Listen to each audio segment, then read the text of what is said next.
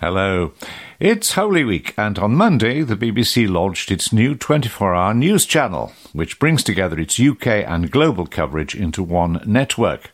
All part of the cost savings that the BBC needs to make, since the licence fee has been frozen for two years and inflation has been anything but frozen. The corporation needs to find over £400 million in annual cost savings by the end of the Charter in 2027 2028. Now, that's up from the original projected savings target of £285 million, according to its annual plan announced last week. That also spelt out a reduction in content commissions by 1,000 hours in 2023 2024. As the squeeze continues, staff at local BBC radio stations are set to strike for a second time over cuts to schedules and jobs. The date chosen is Friday, the 5th of May, which coincides with local election results. Will the BBC still have a chairman by then? Surely the internal and external investigations into Richard Sharp must be produced soon. And just before we get to the second part of our interview with Peter Taylor, a big thank you to listeners who have come up with suggestions for our possible rebrand. Roger Bolton's Media Mix and Media Scrutiny with Roger Bolton were some of the suggestions, though one listener thought there was no need to rebrand. Your ideas are very welcome. So, back to our interview with the veteran BBC journalist Peter Taylor as we mark the 25th anniversary of the Good Friday Agreement. Last week, we discussed his latest documentary based on his book Operation Chiffon The Secret Story of MI5 and MI6 and the Road to Peace in Ireland. It's an exploration of how MI5 and MI6 worked for a ceasefire with the IRA and how one meeting with Robert, an MI5 officer, changed, well, almost everything.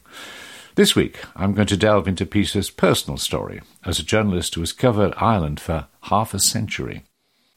Peter Taylor, welcome to the podcast. Last week we talked about your latest book, Operation Chiffon, which in some ways is a culmination of what should we say, 50 years of, uh, reporting in Northern Ireland, a consummation, perhaps some would say. Um, uh, this week, can we talk about the way in which you began your coverage of Ireland? I mean, as I remember it, on Bloody Sunday, 1972. I remember I was in Dublin doing an economic program for the Money Programme and was told suddenly, get out without explanation. Nobody will talk to you from the government. I didn't even know about Bloody Sunday.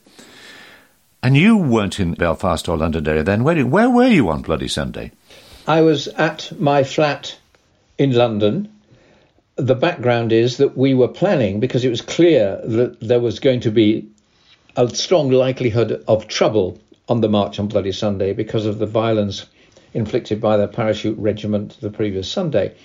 And we were planning to cover the march with three crews one crew with the marchers, one crew with the security forces, and one crew just on a free range to go wherever it, was necessary to go. The union, the ACT, a militant union, uh, wanted danger money from Thames Television, for whom I was then working for the This Week programme, uh, wanted danger money a, a lot of danger money. Thames Television, Jeremy Isaacs, Sir Jeremy, refused to pay the money, so it was off. So we weren't there. One of the great what ifs of history. Had we been there with three crews, I don't think things would have been any different, but there would have been a a proper record of it. Yes. Yeah, yeah. So when I was sitting in my flat that Sunday afternoon, and I put the radio on and heard on the news what had happened and what was happening, I went, rang my editor, who was John Edwards at the time, a great editor, and said, I've, you know, I've got to get over there. Look, we missed the opportunity. So I got on the next plane, arrived in Derry, didn't even know where Derry was or why it was called, you know, Londonderry as well. Arrived there about 10 o'clock that night. So I was there on, physically there on Bloody Sunday, but it had all happened. It was all over, but then. And then I did a film that was remarkable to have got transmitted because the Widgery Tribunal had been appointed, so anything about Bloody Sunday who was sub judice to say we couldn't actually discuss it. So we did a film called Two Sides of a Story. I interviewed the IRA's commander of the Derry Brigade on Bloody Sunday, and Peter Williams, my colleague, interviewed the paras. And there were two reels of film without any editing at all, fluffs and all, And we simply said, these are two accounts of this this tragedy. Have a listen, have a look, and make up your mind. So that was my introduction. And I felt guilty that my soldiers, the paras, my inverted commas soldiers, seemed to have been responsible for what appeared to have been a massacre, according to you know, people I was talking to in the bogside. And also, I was so ignorant. You know, I was reasonably fresh out of university, knew nothing well, not nothing, but knew very little about Northern Ireland. And I felt guilty at my ignorance, and I thought I'd better try and find out. So I spent the next 50 years trying to do that.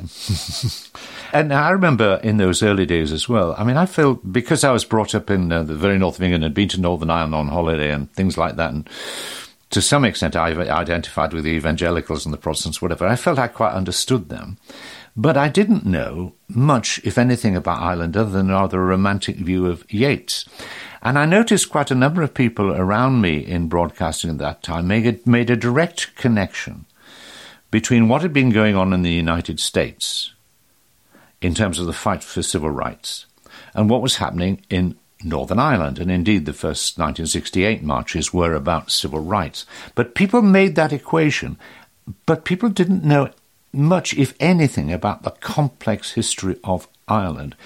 And I sort of woke up and I think, was it like you, rather shocked by my ignorance that I'd got to a reasonable stage of adulthood and was ignorant.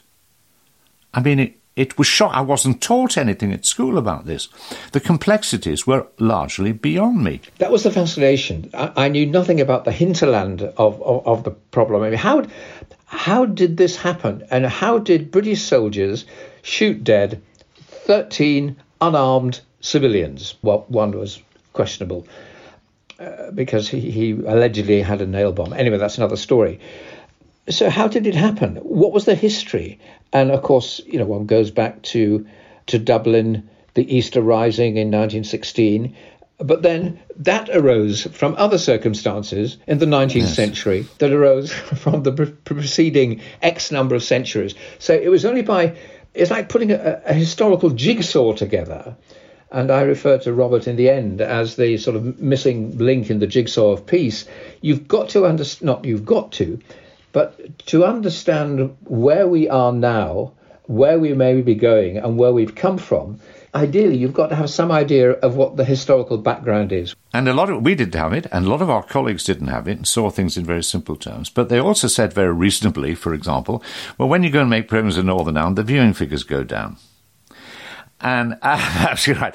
And you know, subsequently, uh, the thing that I first found most, in a way, demoralising about Brexit, whether you for or against, was the in the end that the British on the mainland, certainly English, remained woefully ignorant and uninterested mainly in the particular complications it created for Northern Ireland.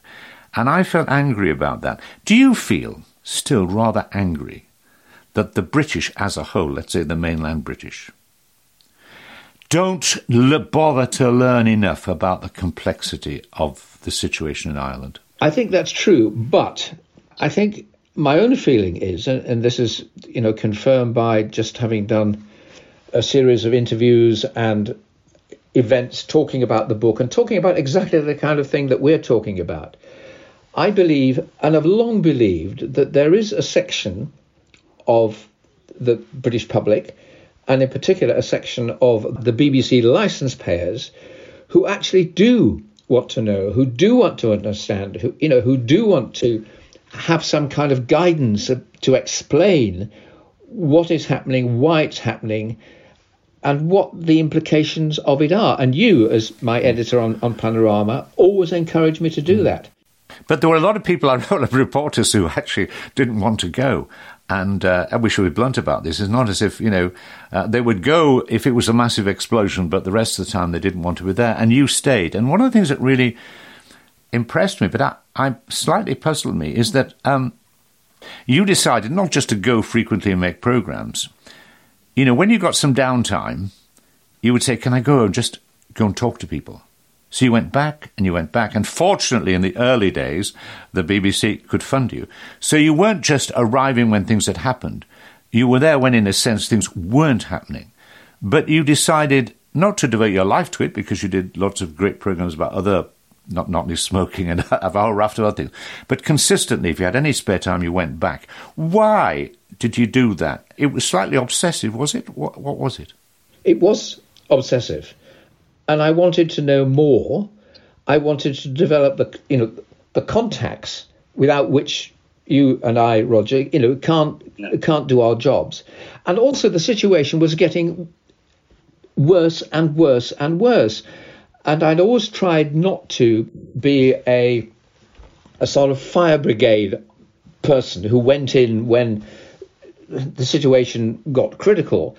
But I just wanted to keep tabs on what was happening. And the only way you can find out what is happening is by talking to people and building up those relationships. And I was very lucky at Thames Television and also un, under you at that time uh, in the uh, in the 80s uh, and then in the 90s when I could say, look, I'd like to go over because I just, you know, things are happening and I can't find out about them here. So, you know, I need to go over. Uh, but also, the other thing that was going on, Peter, is you were not telling me things correctly. Because the only way, you were right not to, in the sense, and you're, you know, let's take Brendan Duddy, for example, who is the key businessman who was facilitating conversations from a very, very early stage between the British government and Sinn Féin IRA. You knew about him, what, 10 years before you made a program about him? You kept it to yourself. So uh, that was a very delicate judgment, wasn't it? When you were talking to people, you were, they, in order to talk to them, they had to believe that you would keep the confidence, even from your employers. How did you do that? I, I did it by keeping my word. I said to Brendan Duddy when I first met him, which was around the time of the Good Friday Agreement, and he told me his amazing story about the back channel and secret talks with Seamus Twomey and the IRA, and I just couldn't believe it. And I said to him the following day, you know, last night, and several glasses of Irish whiskey were consumed, and I don't drink whiskey normally, so I was a bit hungover. But I saw him again the following day and said, Brendan, your story, you know, is amazing, and I'd love to tell it. Can I do it? He said, No, that I've told you what I've told you strictly off the record. It's between you and me. And if and when the time is right, I'll let you know and you can tell my story. And that was 10 years later, so I never told anybody. And it was the same with Robert. There were several journalists listening to this, Peter, and saying, What? You've got a scoop on your hands, and you sit on it for 10 years, and yet if you hadn't, it would have been not the end of your reporting, but it would have severely damaged it, wouldn't it? Yeah, absolutely, because the word is the bond, and people will only talk to you or us if they can trust us. And I kept Brendan's secret for 10 years before, with his permission, finally, I revealed his name and then did the documentary The Secret Peacemaker. It was the same with Robert. When I got the letter from Robert and actually went to see him, he, he wanted to talk about what he, why he was prepared in principle to talk, but he said there was to be no interview. I mean, that's how it started. And it was building up the relationship over six months to a year with Robert that enabled me in the end to do the interviews with him for the book. And at the time, there was no mention of a television program. And my head of department, when I told her what I'd done, I'd actually met Robert, and, and she was you know, vaguely familiar with the backstory. She said, and I'd interviewed him, she said, I always remember, is there a television program? And I said, I think it's highly unlikely, but let's wait and see what happened. So it's getting people's confidence and critically keeping it that enable me and my colleagues and, and you as well, Roger, to do what we do. But going back to the early days, I mean, I can remember on the IRA side, for example, they must have been intensely suspicious of you. I mean, I remember going in 1974, uh, making a film as a producer with a reporter I won't name in Crossmaglen. Before we went, we went to get a briefing at the Ministry of Defence, and um, and which was fine, you know. And then the guy was briefing and said, "Oh, by the way, we want you to look out. Would you mind looking out for this particular piece of equipment? And then would you come back and debrief us?" Absolutely, but I'm not sure what my reporter did. That's why I won't mention his name. But I thought, whoops! Now that is the line and, but, you know, some people will have gone over that line, and the IRA, when they're, you know, see Peter Taylor initially in the early stages coming through the door, are thinking, hmm, what's he going to do? That did happen to me, Roger, like it happened to you. I was filming in Strabane for a film called Remember Strabane in about 1975, and the IRA were hanging out in a pub across across the river in Strabane. And we wanted to do some helicopter shots. So I got in touch with the military and, and said, Can you you know give us a lift in your chopper so we can do some top shots? And he said to me, I'll tell you what, we'll give you the lift in the helicopter and you're staying across the across the river in the intercounties, I think it was called.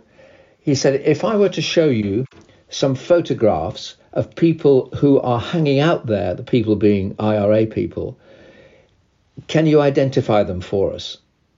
And I said, forget the helicopter ride. But a lot of people will not have done that. And therefore, the, the, IRA must have been intensely suspicious of you. And there were, not to put it politely, some psychopaths around, unfortunately. Did you ever feel really in great physical danger? I felt in greater danger from the loyalists who were more unpredictable because the IRA, the Republican movement, is an intensely sort of centralized organization. And I, you know this, Roger, from your experience on, on Carrickmore, that uh, if you are told that an incident is going to happen, as happened with you at Carrickmore, come along and you may see something interesting or whatever the phraseology was. And It's happened to me as well. You go along and you see a roadblock, masked men with guns, and you film it because you simply come across it. When you do that, it's possible because they want the publicity, but also it's possible for you to do it or for me to do it because you know that, fingers crossed, you're in safe hands. With loyalists, in other words, nothing's going to happen to you. And Robert said to me when I asked him about going to the meeting in the dark night in the bogside to meet McGuinness, was he frightened? He said, no, no, because I was going to discuss peace. I wasn't going to spy on them, and therefore I was safe. So, but with loyalists, it was different. It was much edgier. They were not as trusting. But in the end, I managed to get their confidence because after we did the Provos series about, you know, the history origins of the IRA and Sinn Féin, Loyalists said, and it got big viewing figures in Northern Ireland. Loyalists, when we went to them to say, you know, what about your side of the story? They jumped at the opportunity they, because they wanted their story to be told in the same way as Robert wanted his story to be told. So the participants in the conflict want their side of the story to be told, and you can accept it or you can reject it, but it's there on the record. And I think being in a position to reflect those different elements of one story is a privilege that you know that I've had and you've had as well. And that's part of our, our job to try and explain to people why we are where we are and where we may or may not be going. And that's the job of journalism. But it takes a long time and it's all based on trust, on reliability, also on the willingness of the broadcasting organisation, be it Thames Television in the 70s or the BBC latterly, to give you the freedom, the space, and critically, the resources to find out. And that's what, you know, is increasingly difficult. Uh, and the big problem now is they want to know the end product before you started the research, which by definition, if you do anything original, you can't do. But the other thing is, I mean, I had, I don't want to make anything obvious, but I had a few, you know, when I I had a few death threats. Now, they were, you know, the red ink stuff, whatever, and this is before digital media. But they were there. You must have received them. And it's one thing for us to, when and I, I can't compare my record with you. I was not there remotely as much and whatever. But it's one thing for us to go there and experience it and understand what it is. Another for family and friends and children at home to understand what's going on. That must have been a continued burden, wasn't it? The apprehension of your family.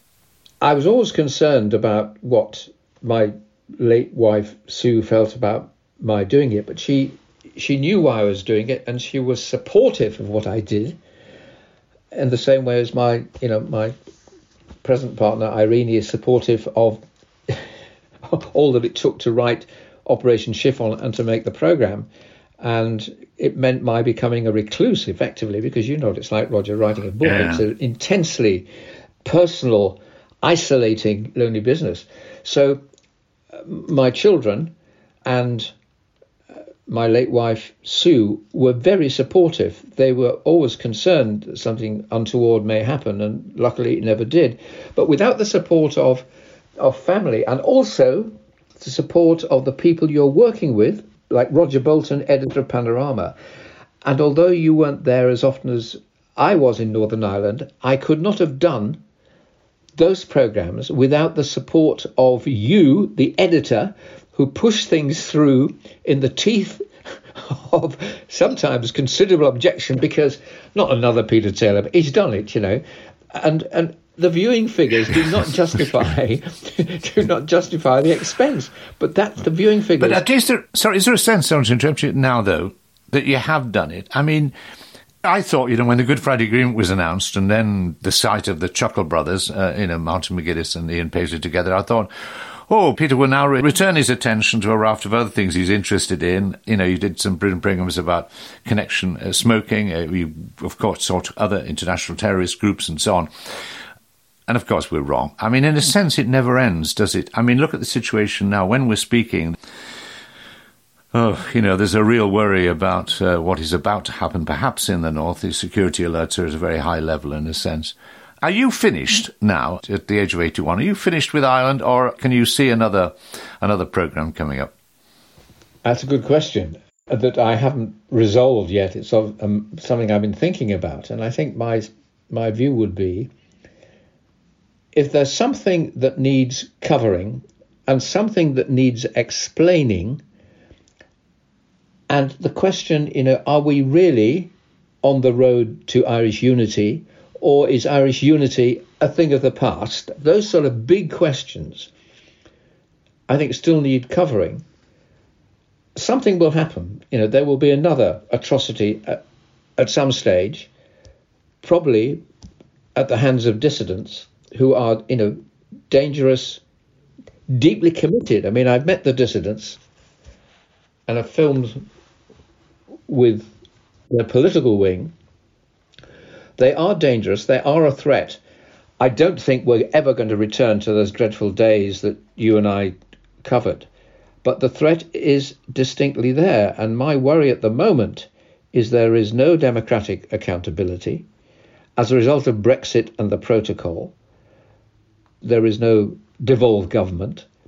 The whole thing is on hold because the DUP are refusing to go back into Stormont, and without that, there can be no devolved administration.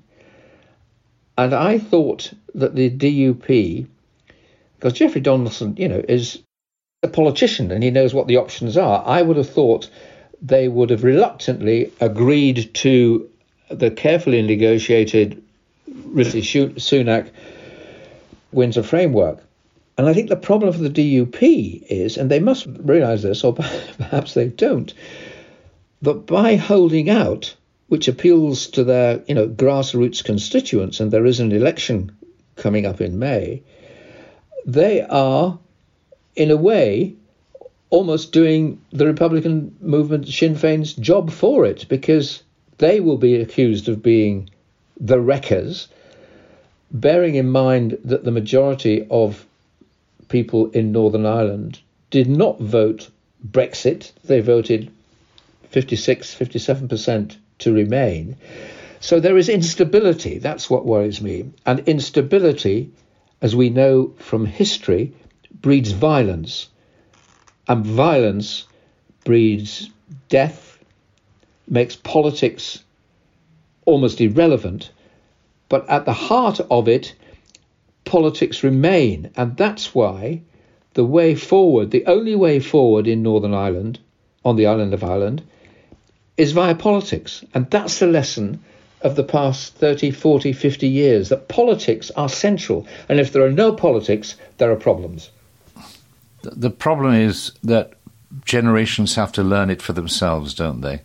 This is the real worry that as the generation that you've reported on starts to fade away, and their first hand testimonies, their first hand testimonies fade, there's a danger of forgetting, and that's why why we should always keep reporting, shouldn't we? And there are also one other thing I wanted to ask you though.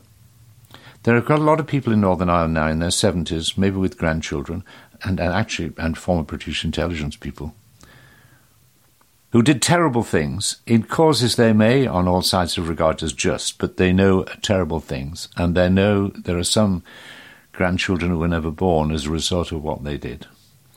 Do you find a lot of disturbed people of, let's say, our age who were involved in things which they now deeply, deeply regret? The answer is yes, yes, I do. And recently, having been in Belfast and in Dublin talking about the book and the program, there were people who came up to me who I would say admitted being in the IRA, but but it's you know it was no secret because all that is, is history. They had no reg- no regrets about what they did. They did it as in their lights as it was their responsibility. It was a military organization. They were quote soldiers. So those that I met most recently, who are my generation, and several of them, you know, had been interned, which tells tells you how old they are, and others had been in the maze. They had no regrets about you know what they had been through and what they had quote suffered.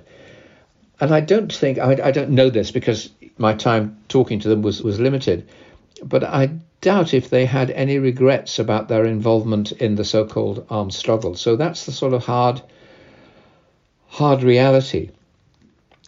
I also, as I've got this opportunity to put it on the record, thank you for rescuing me from from Thames Television. I had terrible problems. Yeah, yeah, I was censored several programs, as you know. um, and then you rescued me and you supported me in what I did and encouraged me across the board, not just on Ireland, but in particular on Ireland.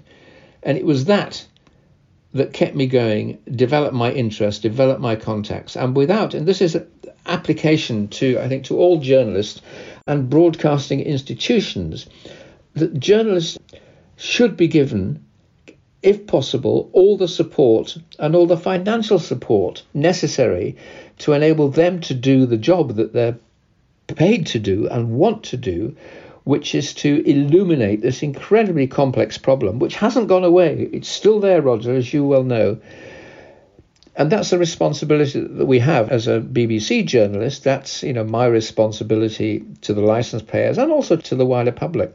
But we can only do it with institutional support and also you know, we I'm referred to as a, you know, as a veteran, which, you know, I regard as, as a badge of honour.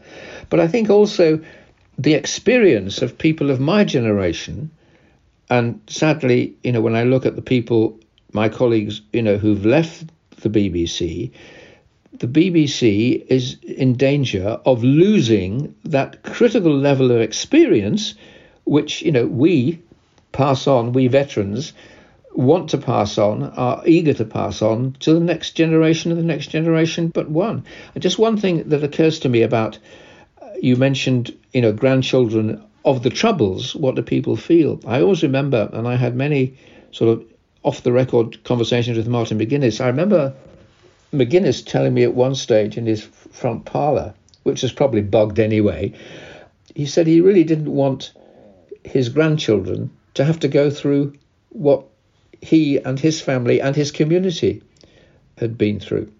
And I think, you know, that can be readily dismissed, but I think that's genuine. And I think the thing about McGuinness is that he was he was genuine. And, and a senior person said to me very, very recently, what a remarkable figure he was historically. And I think it was rooted in what he and his community had been through. And the same applies on the loyalist side as well. The case of unionism and loyalism almost went by default for many, many years. And that, and if I look back on, on coverage of the conflict and my own coverage, and I think it, I hope it was sort of compensated when I did the three, four part series on Loyalist is that the Loyalist case has almost gone by default. The focus has been on on Republicans and nationalists on that side of the story. And that's why, coming back to the Good Friday Agreement, which is 25th anniversary is, is upon us, was so important because Loyalists actually took part in it. And David Trimble took enormous risks in doing what he did. And that's why it's depressing and worrying to see that unionists are now holding the key to the restoration of democratic politics in the North. Peter Taylor, I'd love to talk forever and ever, but but keep on, Peter. We, we need another film and another book. Thank you very much indeed for talking to me. Thank you, Roger. And thank you for all your support over many, many years. And that's it for this week. We're away next week, but back again the week after. Do let us know whom you would like us to interview in the next series and the issues we should be covering. And please do financially support us. It costs less than £2 per month and keeps our podcast ad free. It's very simple to do so, and you can find the link in the description of this program on our website, along with how you can contact us. And if you didn't know already, this podcast was presented by me, Roger Bolton, and it was produced by Kate Dixon. The sound was by Clifton Bank Studios, and special thanks to Quinn Genty. It was a good egg production. Have a very happy Easter. Until next time, goodbye.